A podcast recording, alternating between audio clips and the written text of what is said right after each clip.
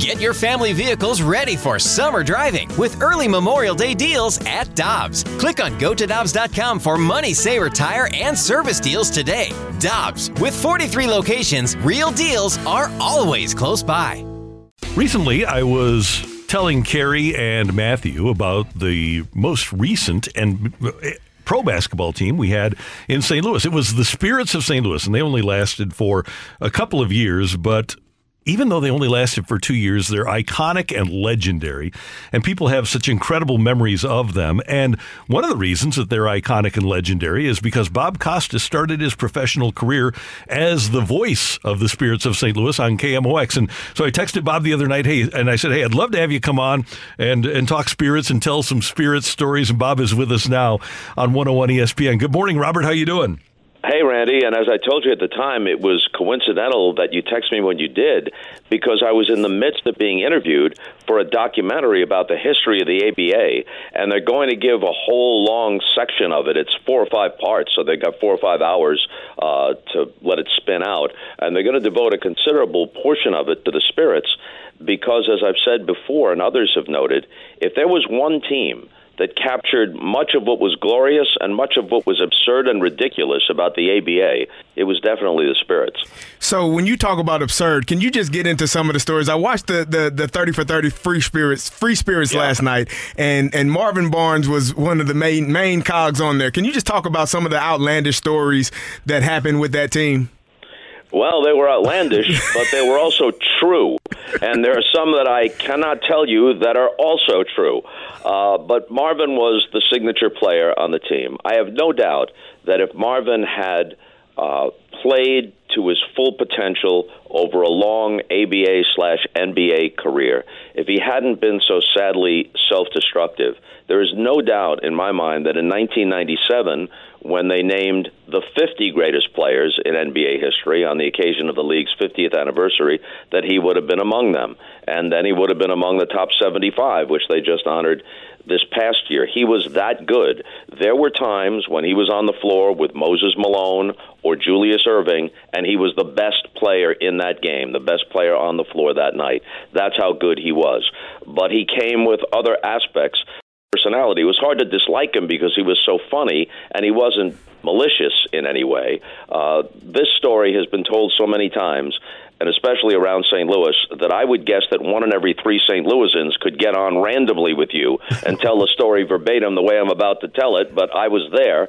So we play the Kentucky Colonels, who were a very good team. They won the second to last uh, A B A championship. They had Artis Gilmore at center, Dan Issel, uh, both Hall of Famers, Louis Dampier, who had the most three-point shots in the history uh, of the A B A. Very strong team, and they were coached by Hubie Brown. So we go to Louisville, which, as you know, is drivable from Saint Louis, but it happens to be in the Eastern time zone. And teams didn't travel by charter then. They traveled commercially. So we lose the game at Freedom Hall, and the next morning we gather at the airport. And the traveling secretary hands out the itinerary. And it says, T W A Flight three oh five, depart Louisville, eight a.m., arrive Saint Louis, seven fifty-six. And Marvin has the itinerary in his hand. And he could have looked over to Goo Kennedy, or he could have looked to Fly Williams, which would have been a bad idea. Uh, but instead, he beckons me over, and he drapes an arm over my shoulder, and he looks down at me from more than a foot above me, and he says, bro, bro, do you see this, bro? And I said, yes. And he said, well, I don't know about you, but as for me, I am not getting on any time machine. Now, the thing about that is that some people, when they first heard it, thought, well, Marvin must be dense. No, he was actually smart, and he knew it was funny, and he knew that I would get it, and maybe some of these other guys wouldn't. That's classic. That's Can you great. give me a, a comparison of who his game was like in, in, in the N B A that, that you could compare him to? Boy, that's a good question, and I should have thought of that over the years. You know, guys did not bulk up as much then. Um, he was he was a lean, maybe two ten, two fifteen, two twenty max um, at at six nine. Uh, his he had quickness. He had a crossover. He had uh, a stop and, and elevate quickly move. He could go left or right. His lateral movement was tremendous. He had an inside game and an outside game. Uh, so whoever m- matches that description then or now, that's who you would compare him to. But Kevin I Durant, maybe, you, Bob? I'm sorry, who? Kevin Durant? That's a that's a reasonable comparison. I mean, Kevin is seven feet tall. Um, and, of course, the three-pointer is emphasized more now. Uh, so that kind of range for a man that size was unheard of then. Uh, and even Marvin didn't take many three-pointers. I don't remember him taking uh, more than a handful. Steve Jones, the snapper, and Freddie Lewis would take three-pointers for us. But, you know, I was interviewing Doc Rivers the other day for other reasons, and one of the topics that came up was the reliance now on the three-point shot. When he was a rookie in the N B A, the average number of threes taken in a game by a team was like four. Now, the lowest in the league averages in the high twenties, and Golden State is averaging forty-one three-point attempts per game. And back in the A B A days, I remember that you were told if somebody shot thirty percent from three, they were considered to be a good three-point shooter. Uh, eventually, it evolved to where guys like Steve Kerr and J J Redick and Ray Allen, um, Dale Ellis, Reggie Miller were shooting a much higher percentage than that because it wasn't something you took only in special circumstances. It became something you took in the natural flow of the game. Bob, you mentioned that at that time in the seventies, teams didn't didn't charter, but one time Marvin did, right? Oh, yes. good, good segue into another good story. So we play in New York, which actually was on Long Island then. The uh, Doctor J and the Nets played in the Nassau Coliseum on Long Island. And the next morning, Marvin is nowhere to be found for a seven or seven thirty a.m. flight to Virginia. But that did not shock us because he often was nowhere to be found. And there was still plenty of time before tip-off at seven thirty or whatever. But apparently, he missed all the subsequent flights. Heaven knows what was occupying his time and attentions. Uh, we could speculate, but heaven knows. So in any case, it finally dawns on him, if I'm going to get there in time for the game, I'm going to have to charter my own plane, which he did. Now, I'll tell you how prehistoric this is. Guys had their duffel bags with their uniforms in the bag. So maybe there was a clean uniform waiting in Virginia, but he had last night's uniform. So as the plane is descending into Virginia, he changes into his uniform. So he's got his uniform on beneath his kind of Superfly coat that he was wearing at that time. And he, he the the guy lands the plane, and apparently he, he had his car nearby or had a car service or something because the guy accompanies the pilot I'm talking about. The pilot accompanies Marvin to the game. So now it's maybe ten minutes before tip-off, and the door of the visitors' locker room at the Hampton Roads Coliseum flies open, and there's Marvin standing there. Now, I was already courtside ready to broadcast the game, so I'm getting this from the other players, but uh, it's been verified by more than one. He parts the coat to reveal his uniform beneath, like Clark Kent opening up his suit to show that he's Superman. He parts the coat, and he goes, "Boys, game time is on time." So the coach, Bob McKinnon, who was kind of a button-down guy, was not the least bit amused. So he benches Marvin for at least the first five, six minutes of the game, during which the pilot of the plane, having now figured out that Marvin may not be the most responsible person on the planet, he is now behind the bench demanding immediate payment. So Marvin sends the trainer back into the locker room. He reemerges with Marvin's checkbook. And during a timeout, Marvin is like, "Yeah, who do I make this out to, man?" So he's signing the check to the guy, right? But here's the kicker. He scored forty-one and had nineteen boards and didn't even play the whole game. Unbelievable. Um, hey, Bob, when, when you were going through this, because it was your first job, did you appreciate the wackiness around you, or did you think, oh, this is just pro sports, this is the way it is? How, how are you taking all of this in? You know, that's a great question, because actually it was my second job. My first job was calling minor league hockey in Syracuse while I was still a senior at Syracuse University for the princely sum of thirty bucks a game and five dollars a day meal money on the road. Now, why is this noteworthy? Because it's the old Eastern Hockey League, the actual league that the Paul Newman movie Slapshot is based on. And I knew a lot of guys who were extras in the movie. And in fact, the Johnstown Jets had a winger named Ned Dowd, and his sister, Nancy Dowd, wrote the screenplay based on what she had observed about life in the low minor leagues. And if you've ever seen that movie, and I'm guessing you have, there's uh, there's a, a guy in the movie called Goldie something or other, uh, but he's he's modeled after Bill Harpo Goldthorpe, who played for the Syracuse Blazers and was the greatest and craziest enforcer in the history of hockey. It was a bad game for him if he didn't get to in, into at least two fights. And we had games stopped by riots where the police had to show up, I mean, all this kind of crazy stuff. So that was experience one. The spirit, spirits are experience two. Now, by the time the spirits are gone, they don't get into the A B A N B A merger. I'm twenty-four years old, and I've been to the circus and back twice. And I know it's nuts. I know it's nuts. Oh, now I just remembered the name of the guy in, in Slapshot. It's Ogie Oglethorpe, mm-hmm. but it's he's actually based on Bill Harpo Goldthorpe. Anyway, so by the time I'm twenty-four years old, I do have a sense that these two experiences were crazy, but I have nothing else to compare it to.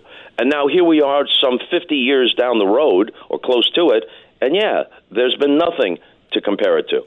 Hey, Bob, can you talk about the uh, the ownership of Ozzie and Daniel Silna when they were yes. uh, trying to get into the merger in the N B A, and, and how they all, how that all unfolded, and, and how they ended up making out pretty well for themselves despite not being, being uh, uh, owners of an N B A team? They sure did, and I was just with Dan Silna uh, the night before last because we were both being interviewed for this upcoming A B A documentary. His older brother, Ozzie, has since passed away, and Danny still insists, and did so on camera, that they would trade whatever riches they experienced out of the deal that I'll explain in a minute if they just could have gotten into the N B A. They loved basketball. They were knowledgeable basketball fans uh, who then bought the team, which had been the Carolina Cougars, and then moved to Saint Louis. Uh, they acquired a lot of talent. It seldom coalesced into a winning team, but we did have a lot of talent on the team. And they really wanted to get into the N B A. Uh, but the N B A only wanted to take four teams. And the viable teams, in terms of attendance as the A B A limped to the finish line, were Indiana, San Antonio, Denver, and the Nets because of Doctor J. But as soon as the merger happened, their owner, Roy Bowe, was so deep in debt, he had to sell Doctor J to the seventy-sixers, which actually helped the league because the seventy-sixers were a strong team, and it allowed them to showcase Doctor J. So there was no way the Spirits were going to get in. The other teams reached various settlements because the N B A didn't want an antitrust suit. So there were various ways that the other teams were satisfied. But the Spirits were smarter. They said, wait a second. If we were in the N B A, we'd be entitled to a cut of the national television revenue, wouldn't we? Yes. Well, there were seven A B A teams at the end. The last season began with ten, and three of them folded before the season was over. So when it ended, there were only seven, and three didn't get in. The Spirits were one of them. So they said, wait a second. What if we got one-seventh of the national television revenue that would come to these other four teams? Would that be fair? And the N B A guy said, yeah, we guess so, because at that point, each team was getting, I don't know, maybe a million dollars a year, if that, out of national television revenue. But then the Spirits attorney asked for another clause, and they accepted that too. And that clause was in perpetuity. after, after which, the N B A on C B S with Bird and Magic in the eighties, then the N B A on N B C with Michael Jordan and the constellation of stars all around the league. The Dream Team in ninety-two in Barcelona. Wait a minute, David Stern's taking the game global. It's all over the world. Who knows if someday there might be N B A games televised on Pluto in perpetuity, okay? So these guys bought the team for maybe three million dollars. Danny Silna was saying the other night it might have been only a million. I don't know. I've heard three million dollars. Let's say it's three.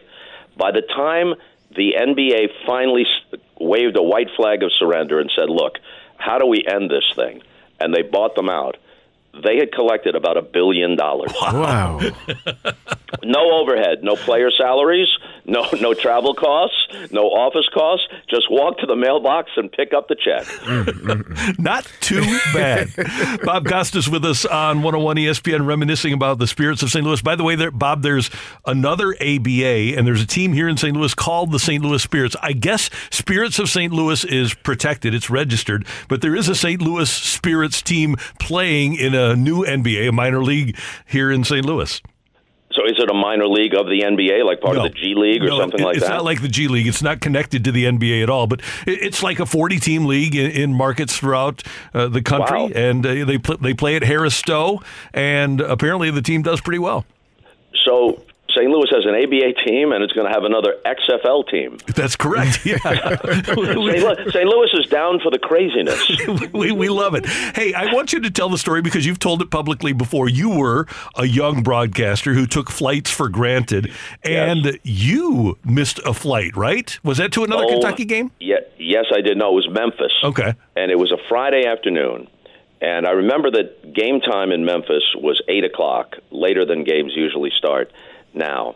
Uh, but here was my situation. I didn't have any money.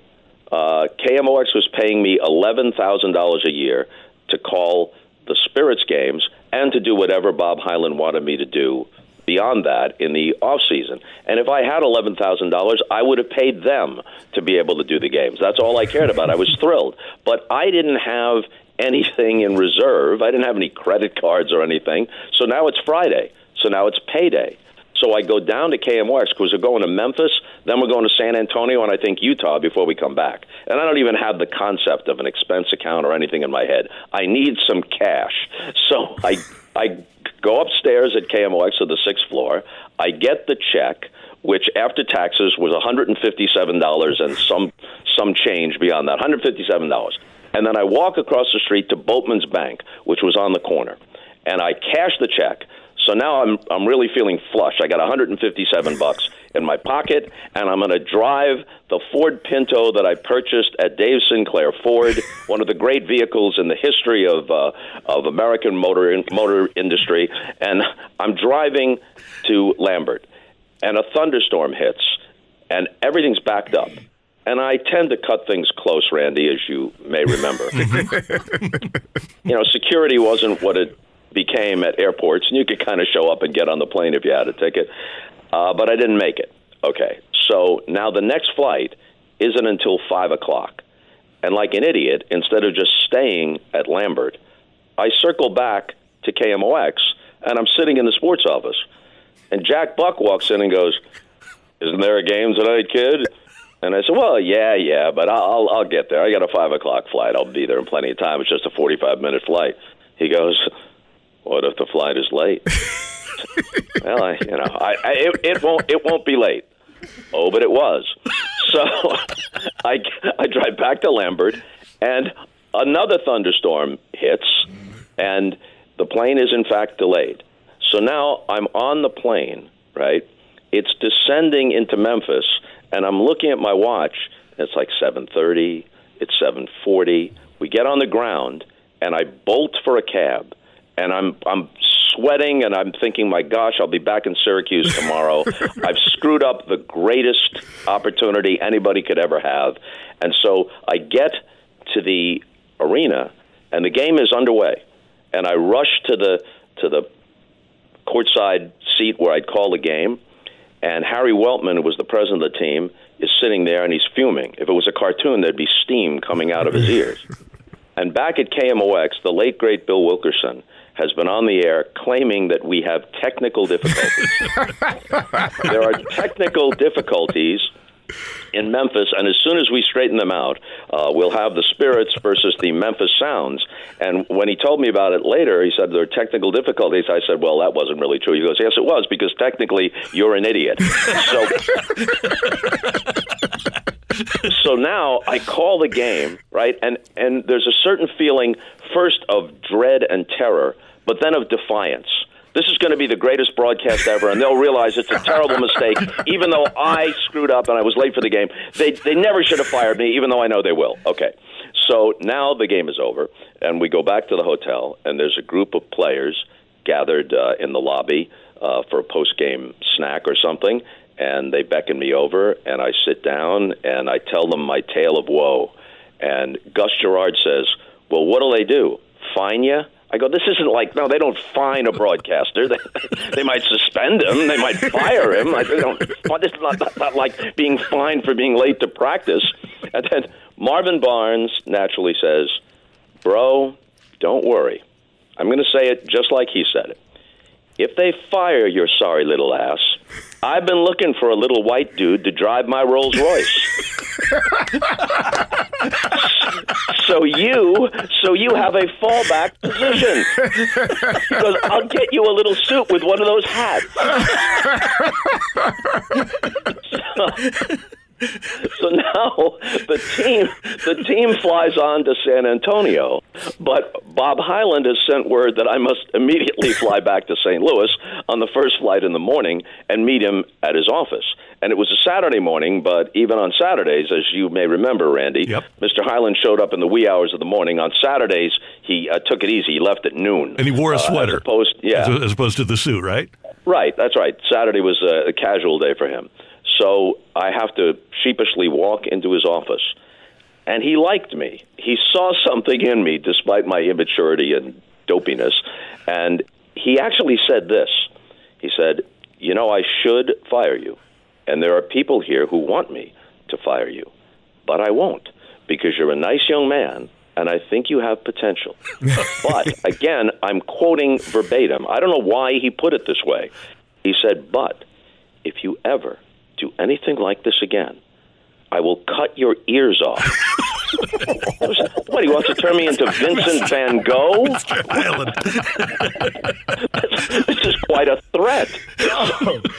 So now, so now I have to get on the plane to San Antonio. So I get on the plane to San Antonio. We play the Spurs. As I recollect, we lost. Okay? So now Maurice Lucas says, let's go to dinner. So Luke and a couple of other guys and me, we go to dinner, all right? And we're at this place, and this is the fall of nineteen seventy-four, okay? And we look at the, at the it was a seafood place, and we look at the menu, and there's actually an item on the menu, Zairian oysters. Now, Muhammad Ali had just defeated George Foreman in Zaire, like a month before that. So I say, even though I don't like oysters, in honor of Muhammad Ali, I'm ordering the Zairian oysters. And everybody thinks that's a great idea because I'm the one who has to eat them. Okay. so, so I have the Zairian oysters. The next day, on the flight to Salt Lake City, I have the worst case of food poisoning in history. Okay? The one and only time I've ever reached for the barf bag on a, on a plane. And the players, again, think my plight is hysterical. First, I missed the flight to Memphis. I almost get fired. Now I got food poisoning. Plus, plus Lucas, as a gag, pretended to have gone to the men's room and left and stuck me with the check. Oh, no. He had a six-figure contract. I was making eleven grand. He, he paid me back subsequently. It was a practical joke. But yeah, that, that one hundred fifty-seven went away in a hurry. Yeah, I was, I, I was penniless by the time I got to Salt Lake City. Hey, Bob, uh, because of the names that you've mentioned, if somehow the Silnas would have succeeded in getting that franchise into the N B A, how good do you think the Spirits could have been in the N B A in the following years? And I'm presuming that the Barnes probably would not have been a viable part of the team, but they had a lot of pretty good players in that last year. Oh, they did. Uh, Freddie Lewis was one of the great guards in the history of the A B A. Ron Boone was a terrific player, mostly with Utah, but when the uh, Utah Stars folded in the middle of that last season, there was a dispersal draft, and we got Ron Boone and Moses Malone from Utah. So at various times, although after we got Malone, um, Lucas got traded to Kentucky for Caldwell Jones, who was an accomplished center. So at various times, we had Maurice Lucas, we had Marvin Barnes, who was the best of all of them, he, we had Moses Malone, we had Freddie Lewis, we had Don Chaney, who had been an important part of Celtics championship teams in the backcourt with JoJo White in the seventies, a defensive ace. We had him, and I'm probably forgetting some other players of consequence. The only thing was that they seldom were able to really come together as a team. They did at the end of the first season. Doctor J and the Nets had played the Spirits eleven times in that inaugural season for Saint Louis and beat them all eleven. And the luck of the draw was that the Spirits, who were the last playoff qualifier, drew the Nets in the first round of the playoffs, lost a close first game in New York, and then won the next four in a row. Marvin was great. Freddie Lewis was great. They just outplayed them, won the next four in a row. During that period of time, they not only were talented, they were playing smart team basketball, and that was the only time when decent crowds showed up at the arena. We'd get ten, eleven thousand for the couple of games there against the Nets, and then the next round against Kentucky, we were holding our own. I say we. I was calling the game. I was nowhere near playing in the game. But the Spirits were holding their own until Freddie Lewis twisted his ankle in game four. They were on their way to tying the series two two, but they wound up losing the series to Kentucky, which went on to beat Indiana for the championship. So that's how good they were for about a month, that one season, but they were never able to replicate that. There was, it was, a, you know, it's often a case, the case in basketball, a, a great collection of talent, but it doesn't cohere as a team. Bob Costas, so great to have you with us, and such great memories from your broadcasting career in the early portion of it. And I want to say this, and I thought about this after I talked to you the other night. As a young broadcaster, I produced for Bob Costas, Sports Open Line at K M O X, and on a regular basis, Bob would validate me by, and I knew you knew the answer, but if I would put up on that board, like Mike Pagliarulo started for the Yankees at third base, you'd say Randy Cariker had that fact. And when you said it to the listenership, people thought, oh, Randy Cariker must know what he's talking about. And you were always so good to me as a young broadcaster and so many other young broadcasters. And on behalf of all of us that have benefited from your largesse, we really do appreciate it and you. Thank you, Randy. That's very nice of you to say. I appreciate it. Have a great day. Thanks so much for being so generous with your time, and we'll talk soon. And by the way, you and the family have a happy Thanksgiving. Same to you, Randy, and everybody out there listening. Thanks. Take care. Take care. Bye. That is the great Bob Costas with us on one oh one E S P N. Hi, this is Chris Howard, host of Plugged In with Chris Howard. The College Football Playoff Committee made their decision on Sunday, and as much as I loathe the idea of Ohio State losing their way into the College Football Playoff, I one hundred percent agree with O S U making it in over Bama. Nick Saban citing some hypothetical point spreads to prove his point that the Tide deserve a spot in the college football playoffs holds little substance when you consider Bama's best win is over Texas. No, the committee got it right. T C U had a great season with far more ranked wins than Bama and didn't deserve to lose their spot after playing a surging Kansas State in a championship game. And Ohio State, while not playing some of their best ball later in the season, was still twelve and oh until they came face-to-face with my Wolverines. While the college football playoff system isn't nowhere near as good as it could be, it's better than what we had. And in a few years, it will be better for all of college football. Hi, this is Chris Howard, host of Plugged In with Chris Howard. Get the latest odds and trends for every professional and amateur league out there. From football to basketball to soccer and esports, we've got it all at bet online dot net. And if you love sports podcasts, you can find those at BetOnline as well. And don't forget BetOnline for the N H L, M M A, boxing, and golf. Head to the website today or use your mobile device to learn more. BetOnline, where the game starts. Hey, hon, what you doing with your phone? Do flowers have best friends? I don't know. Hey, look. Whoa. Some answers can only be found in nature. Discover the unsearchable. Visit discover the forest dot org to find a trail near you. Brought to you by the United States Forest Service and the Ad Council.